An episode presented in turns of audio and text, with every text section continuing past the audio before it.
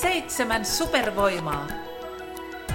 Podcast vahvuuksista, joita näkövammaisuus voi tuoda mukanaan.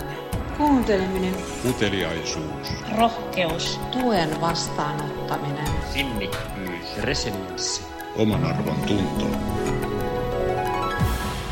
Osa kaksi. Oman arvon tunto. On selvää, että näkövamma hidastaa joitain asioita ja estää toisten tekemisen kokonaan. Mutta ootko sä ajatellut, mitä vahvuuksia näkövammaisena eläminen kehittää?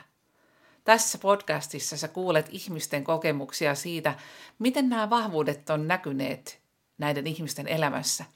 Ja sä tutustut myös historiallisiin esikuviin, jotka on omistaneet elämänsä näille sisäisille supervoimille.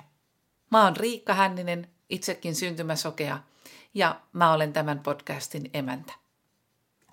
Tässä osassa tarkastellaan oman arvon tuntoa. Hei, mä olen Ellen. Mun tarina on keksitty, mutta yhtä hyvin se voisi olla tottakin.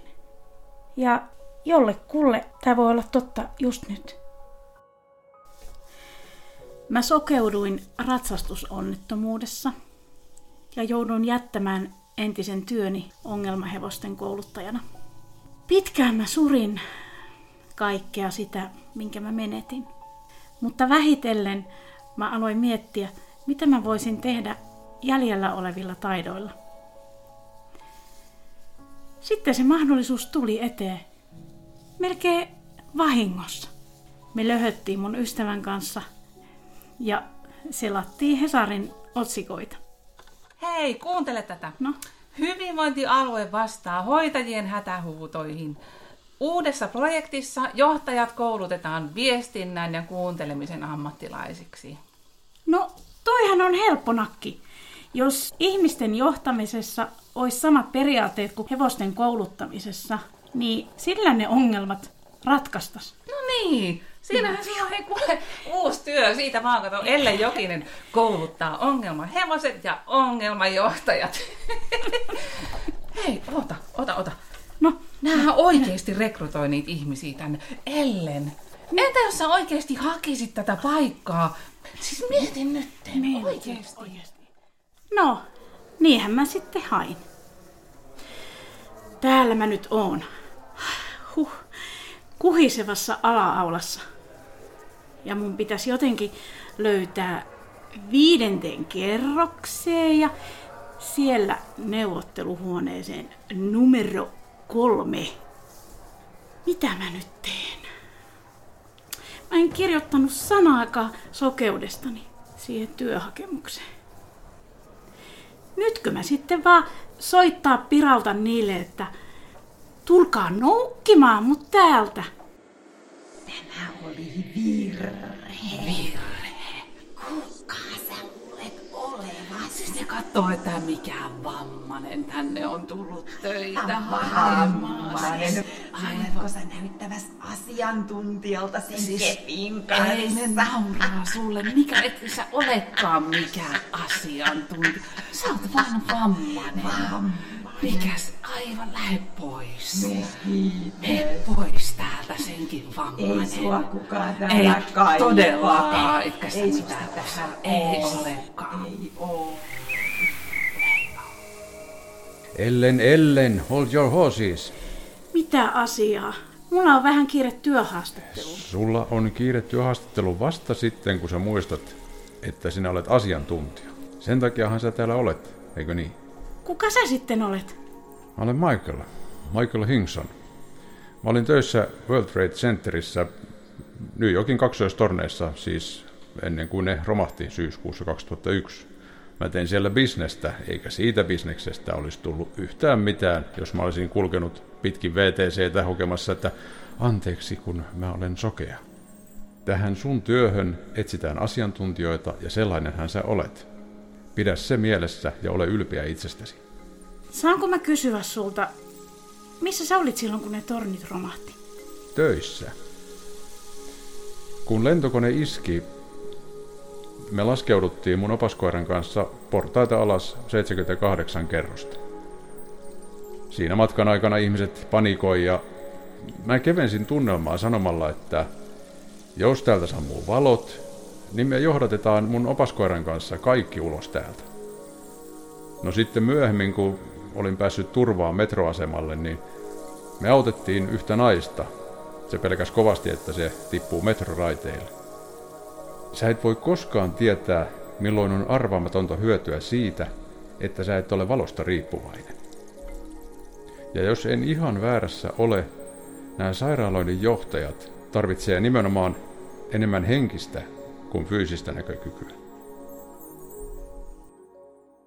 Michael Hingson ei ole keksitty henkilö. Hän todellakin laskeutui opaskoiransa kanssa palavasta kaksoistornista ja myöhemmin hän ohjasi turvaan naisen, jonka silmät oli ihan täynnä sitä romahduksen nostattamaa pölyä, ja tämä nainen pelkäs putoavansa metron raiteille. Kirjassaan 1463 porrasta Michael kertoo koko tämän tarinan ja pohdiskelee myöskin näkövammaisena elämistä. Hän olisi voinut olla tuossa tilanteessa se kaikista eniten autettava, se vammanen, joka pitää auttaa turvaan. Niin miten hänestä tulikin se, joka piti pään kylmänä, joka rohkas ja auttoi muita, tilanteessa, jossa näkevät ihmiset saattoi olla aivan paniikissa. Mieti hetki, mikä tai kuka määrittelee sen, mitä näkövammaisena oleminen on? Tai millainen osa sillä vammaisuudella tai vammalla meidän elämässä on? Onko se kiinni siitä, miten muut katsoo sua, mitä muut ajattelee, vai onko se kiinni siitä, mitä sinä siitä ajattelet, vai kenties sekä että? Tässä kaikessa on mun mielestä kysymys oman arvon tunnosta, ja siitä mä halusin jutella Heidi Turnin kanssa. Heidi on kolmikymppinen aktiivinen yrittäjä, hän on ollut syntymästä asti sokea sillä lailla, että hämärässä hän näkee jonkinlaisia varjoja ja hahmoja ja päivällä siitä näystä ei sitten juuri olekaan hyötyä. Ja vuoden 2021 alussa hän hyppäsi rohkeasti rekrytointikonsultin palkkatyöstä yrittäjäksi ja hän antoi itselleen luvan toteuttaa unelmiaan. Sen rekrytoinnin lisäksi kehitteillä on lauluja, lautapeli ja viimeisimpänä Heidi on allekirjoittanut sopimuksen kustantajan kanssa uudesta kirjasta. Nuorempana Heidi mietti paljonkin, että missä vaiheessa hän kertoisi näkövammastaan vaikka työtilanteissa ja päätyi itse asiassa lykkäämään sen asian kertomista johonkin hamaan tulevaisuuteen. Tarkoitus tässä oli itse asiassa todella hyvä, mutta sen tiedon lykkääminen ja piilottelu vaati myös oman hintansa. Mä jotenkin halusin ehkä jakaa maailman siihen, että kun on näkövammaisten seurassa, niin saa olla just sen näkövamman kanssa ilman, että sitä tarvii miettiä ollenkaan.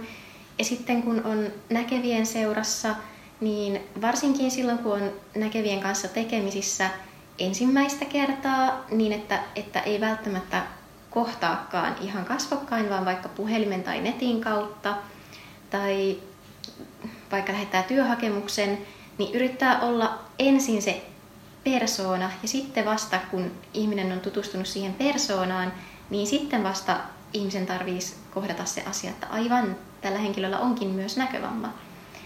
Niin mä yritin tehdä vähän helpommaksi sitä sulattelemista ja sopeutumista siihen tilanteeseen niille näkeville, joiden mä en ollut ihan varma, että kuinka ne ottaisi tämmöisen asian vastaan. Mm-hmm. Minkälaista se oli sulle? No se teetti tietysti hirveästi lisätöitä. Öm, mä en uskaltanut kirjoittaa hakemukseen, että mulla on näkövamma, koska mä en olisi koskaan saanut esimerkiksi tietää, että johtuko nyt haastattelukutsun saamatta jääminen siitä, että mulla on näkövamma vai siitä, että oli paljon osaavampia ihmisiä työnhaussa. Mutta esimerkiksi videohaastatteluissa avustaja lymyili pöydän alla ja paineli sen hiirellä päälle ja pois, koska sitä ei pystynyt käyttämään ilman apua. Ja se, jos piti stressata jo valmiiksi sitä videohaastattelua, niin, niin piti tämmöistä kaikkea muutakin ylimääräistä. No se turhautti, koska olisi ollut niin paljon helpompaa vaan olla näkövammainen ja se avustaja olisi voinut vaan näkyä, että se klikkailee asiat päälle ja pois. Mutta se olisi tehnyt musta tosi avuttoman kuvan. Ja mm. mä en olisi halunnut, että niille ihmisille, jotka niitä haastatteluja katsoo, niin jää just sellainen mielikuva, koska mä tiesin, että siellä on paljon erittäin itsenäisiä ja taitavia muitakin hakijoita. Niin halusin antaa mahdollisimman yhdenvertaisen kuvan.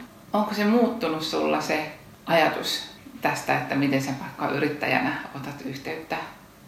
No en mä lähde ensimmäisenä välttämättä aloittamaan sillä, että hei olen Heidi ja olen näkövammainen, mutta mä en myöskään millään tavalla yritä pitää huolta siitä, että, että se selviää vasta tosi paljon myöhemmin tai mä en myöskään mieti sitä, että, että en näkyisi vaikka näkövammaisten urheilulajeissa, että jos joku yrittää headhuntata mut, niin silloin kun se etsii tietoa, niin sitten sille lävähtää se näkövammaisuus tosi nopeasti silmille. Mm-hmm. Niin nyt sen jälkeen, kun mä kerroin erittäin avoimesti somessa siitä, että näkövamma on, niin on ollut helppo sitten tavallaan ajatella, että, että oletusarvo on se, että ihminen voi jo tietää sen, ja jos ei tiedä, niin ei se haittaa. Mikä sen muutoksen sai aikaan? No, siihen oli oikeastaan muutama erilainen syy. Me pohdittiin tätä jossain vaiheessa mun mentorin kanssa, ja hän toi siihen vähän erilaista näkökulmaa.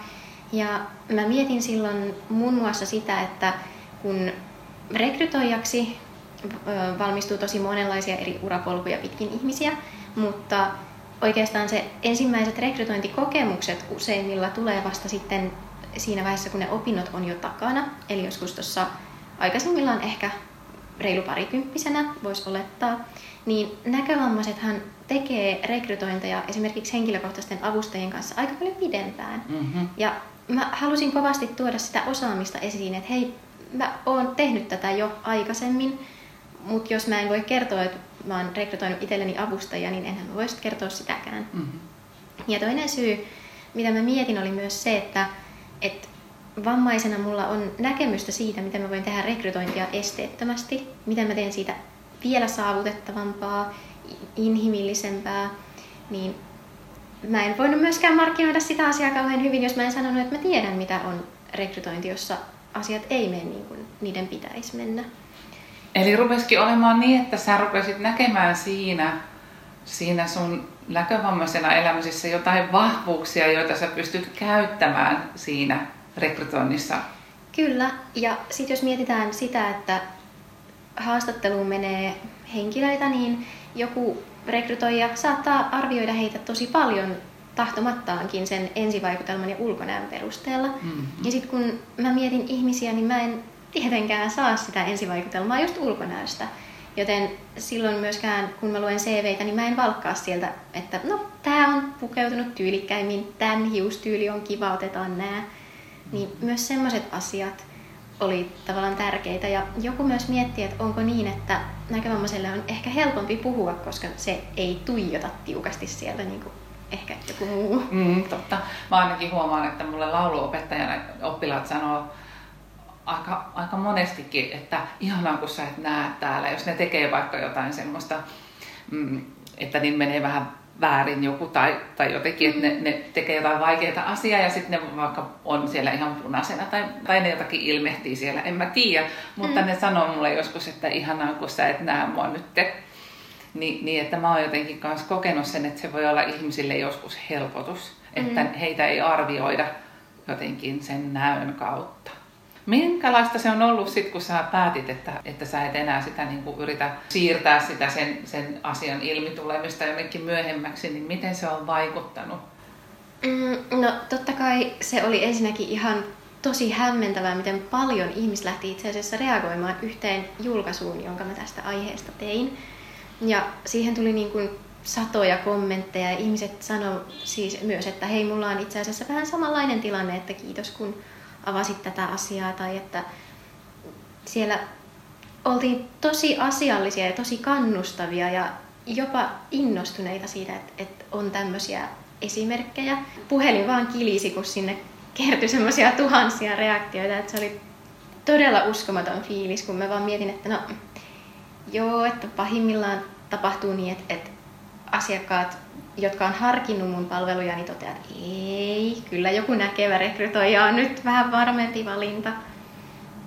Mutta tota, sen jälkeen on ollut kyllä siinä mielessä helpottavaa, että ei tarvitse miettiä, että koska tämä tulee ilmi ja miten ja niin kuin, mitä kautta ihminen siihen törmää ja että et jos mä puhun siitä itse aktiivisesti ja avoimesti eri paikoissa, niin sitten ihmiset uskaltaa myös tulla kysymään ja tietää, että siitä asiasta voi puhua ja, ja se ei ole mitenkään semmoinen kierreltävä juttu. Joskus kun, silloin kun mä oon tehnyt someen erilaisia videoita ja kuvia ja muita ja sitten mä oon käyttänyt aurinkolaseja peittääkseni sen, että mun katse ei kohdistu ehkä niin kuin mä haluaisin. Se kyllä on siis Mä käyttäisin niitä, vaikka mulla ei olisi näkövammaa, koska se on agenttijuttu. Mutta tota, mm, sitten mä oon joskus saanut palautetta siitä, että, että kun mulla ei välttämättä ole ollut niitä aurinkolaseja, niin jotenkin mä oon näyttänyt siltä, kuin mä lukisin tietokoneen näytöltä jotain juttuja tai kattoisin syliin tai jotenkin vaikka mä en ole itse tarkoittanut sitä niin, enkä ole jotenkin tiennyt, että niin on käynyt, niin sit, jos ei voi sanoa, että Aa, no en osannut kohdistaa nyt katsetta, koska en nähnyt mihin katsoin, niin nyt voi vaan sit vaan sanoa, että niin no, on tämmöinen tilanne. Itse asiassa tästä tuli mieleen yksi hyvin yleinen kamppailu, jota varsinkin näköään menettävät näkövammaiset itsensä kanssa käy, ja se on kamppailu kepistä. Se asia koskettaa niin monia, että mä päätin kutsua tähän podcastiin toisenkin ihan todellisen vierailijan, nimittäin Harri Ivosen. Harri on nykyään kepinkäytön konkari, mutta niin ei aina ollut. Hän on retiniitikko, eli häneltä on näkö mennyt aikanaan vähitellen sieltä 80-luvun alusta asti. Ja tässä Harri kertoo, minkälaista hänelle oli ennen kuin hän otti sen kepin käteen ja sen jälkeen. Mä olin tosiaan 77 saanut diagnoosin. 80-luvulla sitten se näkö vaan meni, mutta mä edelleen niin kuin vaan kulin retiniitikkona. Ja vähän kuljin silloin silleen, että mulla oli toinen jalka nurmikolla ja toinen niin kuin jalkakääntävällä. Ja oli sitten semmoinen sokea tyttöystävä, joka sitten kerran sanoi, että ootko Harri miettinyt, että miltä sä näytät, kun sä 11 aikaa kuljet tuossa Välskärin kadulla, että toinen jalka siellä nurmikolla ja toinen tota jalkakäytävällä, että luulet sä, että ne ihmiset ymmärtää, että sä näet huonosti. Mä sanoin, että en mä tiedä, että ymmärtää. Niin se sanoi, että kyllä se näyttää siltä, että ne tietää aina, tai luulee aina, että sä oot humaassa. Että kannattaisiko se keppi ottaa käteen. Ja hän antoi mulle sille, koska monella retiniitikollahan oli siihen aikaan olkalaukku ja olkalaukussa oli keppi taitettuna. Mutta sitten mä lähdin fysioterapeutin opiskeluun 86 ja mulla ei ollut mitään vaihtoehtoa, kun siellä oli 700 näkevää ihmistä tuolla Konalassa ja sitten mä vaan otin sen kepin käteen ja se oli aivan ääretön helpotus sitten silloin näin jonkun verran vielä. Niin totta, se oli ääretön helpotus, kun sen kepi otti käteen. Mm. Mikä se oli se ajatus ennen sitä, että mikä esti sua ottamasta sitä keppiä aikaisemmin? Se on se kuuluisa häpeä. Nythän noi näkee, että minä olen näkövammainen. Nythän minä niin kuin näytän vammaiselta. Se on se häpeä. En mä muuta osaa sanoa. Ja nyt kun sä meet tuolla ja kysyt apua ja kaikkea, niin miltä tuntuu tänä päivänä mennä sen kepin kanssa?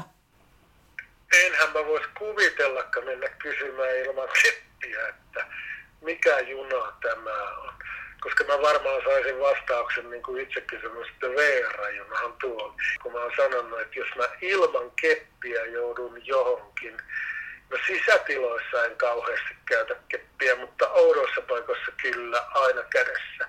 Niin jos mä joutuisin ilman keppiä kulkemaan, niin se olisi vähän niin kuin ilman housuja. Se on minulle kuin joillekin älypuhelin. No se oli tämän tämän tyttöystävän ansiota, joka sanoi, että ole ylpeä siitä, että sä pärjäät niin kuin itsesi kanssa ja, ja silloin sä käytät sitä keppiä. Että kyllä mä en mä enää häpeä sitä, että mulla on keppi. Mä pidän sen esillä joka hemmetin ää, paikassa ja mun ei tarvitse peittää sitä eikä häpeää. Se on ylpeyden aihe. Se ei ole varmaan semmoinen korostettu, mutta tota, se on ylpeyden aihe sillä, että mä oon helvetti pärjännyt tähän ikään asti. Niin, pitäisikö meillä olla joku maineen kohotuskampanja valkoiselle kepille? Miten siitä kepistä voisi tulla ylpeyden aihe, jopa jotain coolia? Syksyllä 2021 me tehtiin näkövammaisteatterissa näytelmä nimeltä Cyrano de Bergerac, joka kertoi saman nimisestä 1600-luvulla eläneestä miekkamiehestä, runoilijasta, melkomoisesta visionääristä. Ja tässä näytelmässä miekat oli valkoisia keppejä. Ja kun minulla ei ollut miekkaa, koska minä olin neito, mutta kun Sirano veti miekan esiin ja se sieltä komeasti rävähti, niin täytyy myöntää, että ihan aluksi minäkin, jolla ei ole ikinä ollut mitään vaikeuksia ottaa keppiä käteen syntymäsokeana ihmisenä, minäkin ajattelin, että no voi blää. Sehän nyt miekka on oikein tämmöinen statussymboli ja ylpeyden ja voiman aihe. Miten se keppi voisi olla todellakaan mitenkään cool miekka, että se keppihän vallan alentaa sitä miekan arvoa. Ja mä oikein menin itseeni, että näinkö mä ajattelen. Mutta tiedätkö, että niin vaan kun sitä miekkailua kuunteli viikko viikon perään, ja se oli ihan älyttömän hieno kohtaus, jossa niillä valkoisilla kepeillä miekkailtiin, niin alkoi tuntua, että entäs jos se keppi voisi minunkin kädessä olla nimenomaan vahvuuden ja voiman symboli. Mä silloin mietin sitä, kun tein sitä julkaisua ja kirjoitinkin siihen, että mä en voi olla näkevä, mutta mä voin päättää olla sokko. Ja jotenkin musta tuntuu, että mä oon löytänyt ylpeyden olla sokko. Ja tavallaan ehkä oman arvontunto on mun mielestä myös sitä, että löytää ne tilanteet, joissa se sokkous onkin itse asiassa jotain ihan ylivertaista. Jotain, mikä on harvinaista ja jotain, mistä saa jotain semmoista ilahduttavaa kokemusta. Se voi olla se, että voi salaa lukea keskellä jotain pistekirjaa niin, että vanhemmat ei huomaa, kun ei ole valot päällä.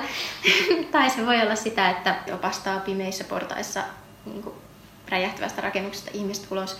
Tai ihan mitä tahansa.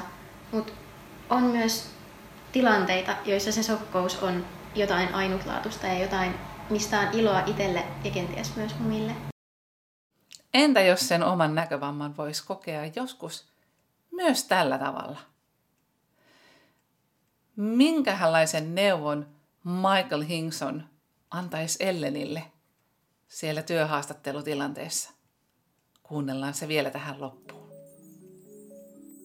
Käytä sitä, mikä on sussa parasta.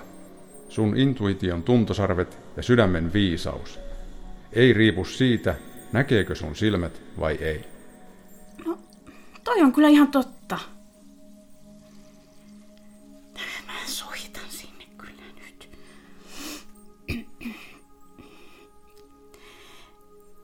Ellen Jokinen tässä hei.